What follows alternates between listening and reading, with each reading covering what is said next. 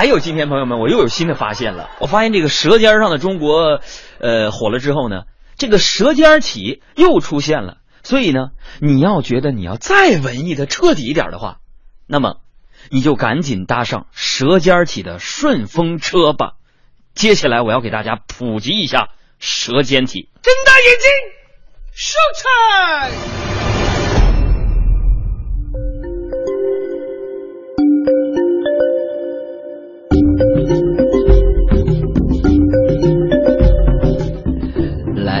不对啊，这找不着那种特别啊啊，朋友们，开始了《舌尖上的中国》三，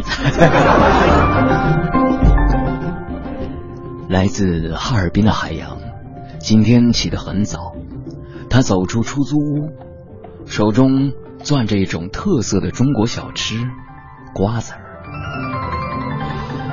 瓜子无疑是太阳和向日葵的爱情结晶，唇齿与手指的默契配合，让这温暖热情的国人瞬间进出，又随即粉碎。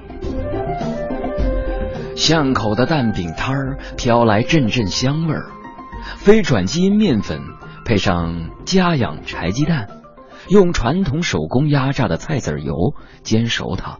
刷上私家秘制的酱料，再裹上一片新鲜的生菜。最近收听率不大稳定，节目可能被拿下的传言此起彼伏。这一份富含碳水化合物、蛋白质和植物纤维的早餐，带给他一上午的活力，应付波动的收听，是收收听率绰绰有余。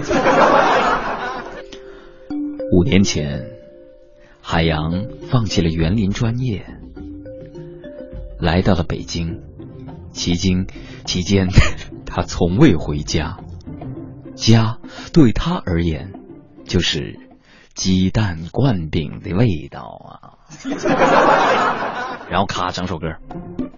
我的家在东北松花江上啊，那里有满山遍野大豆高粱，在那青山绿水旁，大庆油田北大荒，俄罗斯的姑娘美，嫁给海洋。